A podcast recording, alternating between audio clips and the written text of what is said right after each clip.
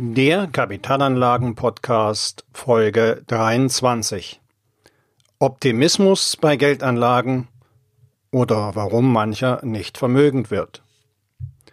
Unglaublicher Optimismus in die zukünftige Entwicklung der Märkte und der Welt im Allgemeinen sind mentale Voraussetzungen, um erfolgreich sein Geld anzulegen. Warum das so ist, das erfahren Sie in diesem Podcast.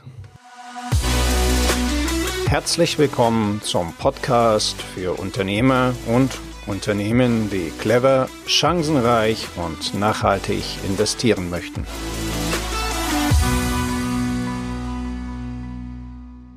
Hallo und herzlich willkommen zum heutigen Podcast. Zum Anfang des heutigen Podcasts zwei Headlines der Presse für euch. Erste Headline. Ende 2020 wird das Finanzsystem kollabieren. Zweite Headline. Crash-Prophet erwartet Finanzkollaps bis 2023. Solche Aussagen könnte ich nun beliebig fortsetzen. Warum könnte ich diese Aussagen beliebig fortsetzen? Nun, es gibt genügend Crash-Propheten, es gibt genügend Talkshows mit Pessimisten und es gibt genügend Politiker als Bestandsbewahrer. Zusammengefasst, Sie bemerken, Menschen, die den Untergang des Kapitalismus beschwören, gibt es viele. Nun eine kurze Geschichte. Vor einiger Zeit habe ich auf LinkedIn von einer Frau folgenden Kommentar gelesen. Sie bezieht den Informationsbrief eines bekannten Crash-Propheten. Und sie schreibt folgenden Kommentar. Ich beziehe seit 15 Jahren das Blättchen von Herrn Punkt, Punkt, Punkt, den Namen des Crash-Propheten lasse ich jetzt weg. Und sie schreibt weiter. Nie ist eingetroffen, was er vorhergesagt hat. Aber gut verdient hat er an meinem Abonnement. Ich habe das Abonnement jetzt gekündigt. Mein Kommentar dann darunter eine gute Entscheidung. Warum eine gute Entscheidung? Mal angenommen, Sie sind Anleger. Sie lesen solche Crash-Prophezeiungen regelmäßig. Ihre pessimistische Sicht auf die Kapitalmärkte verstärkt sich dadurch. Und eine pessimistische Sicht auf die Zukunft hindert sie am erfolgreichen Geldanlegen. Doch dazu gleich mehr. Zuerst, dieser Pessimismus ist verständlich. Warum ist dieser Pessimismus verständlich? Um das zu beantworten, unternehmen wir eine Zeitreise. Wir reisen 200.000 Jahre zurück. 200.000 Jahre zurück in die Zeit des Neandertalers. Stellen Sie sich nun bitte Folgendes vor.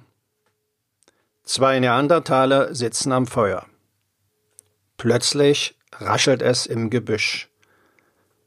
Ein paar Äste bewegen sich. Nur ganz leicht, aber sichtbar. Dazu die raschelnden Geräusche. Was mag das sein? Der eine Neandertaler ist ein Pessimist.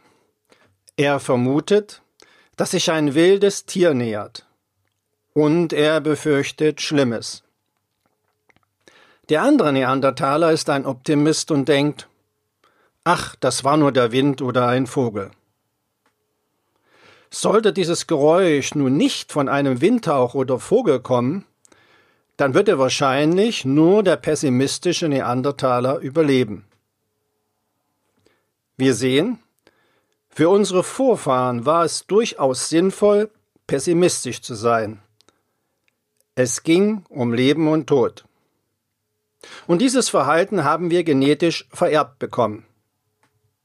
Das zeigt sich heute beispielsweise darin, dass Menschen Krisen oft deutlich stärker bewerten als Chancen trotz angestiegenen Wohlstandes und bei den Kapitalmärkten entgeglich jeglicher jahrelangen Statistiken. Und dann schauen wir mal in die Zeiten von Corona.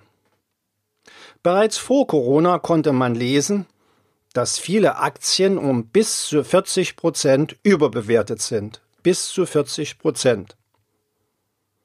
Corona war dann lediglich der Auslöser dafür, dass es zu Marktkorrekturen kam. Und was meinen Sie, wie stark diese Marktkorrekturen ausfielen? Ich sage es Ihnen. Sie können es nachrecherchieren. Hören Sie zu.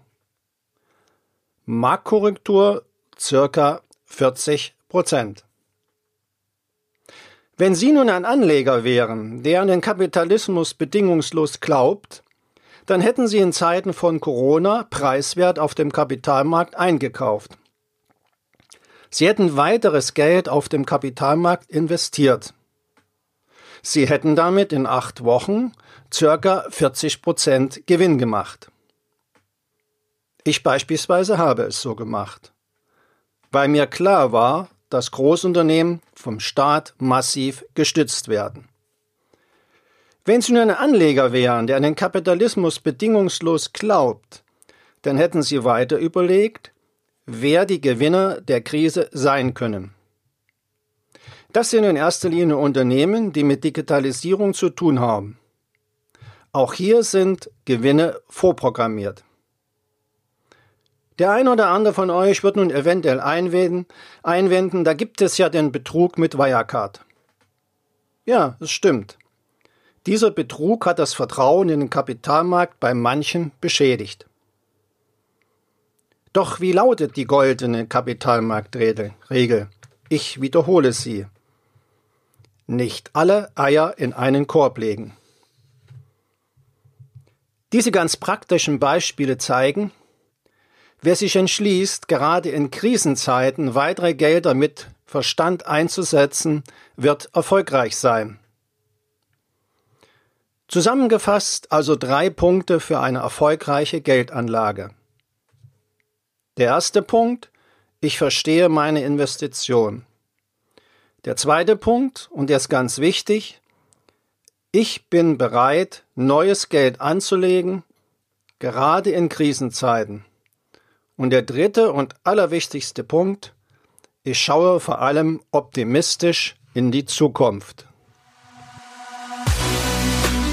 Wenn Sie bei den wichtigen Fragen zu Kapitalanlagen mit einem unabhängigen Profi zusammenarbeiten möchten, dann kontaktieren Sie mich einfach per Mail über meine Website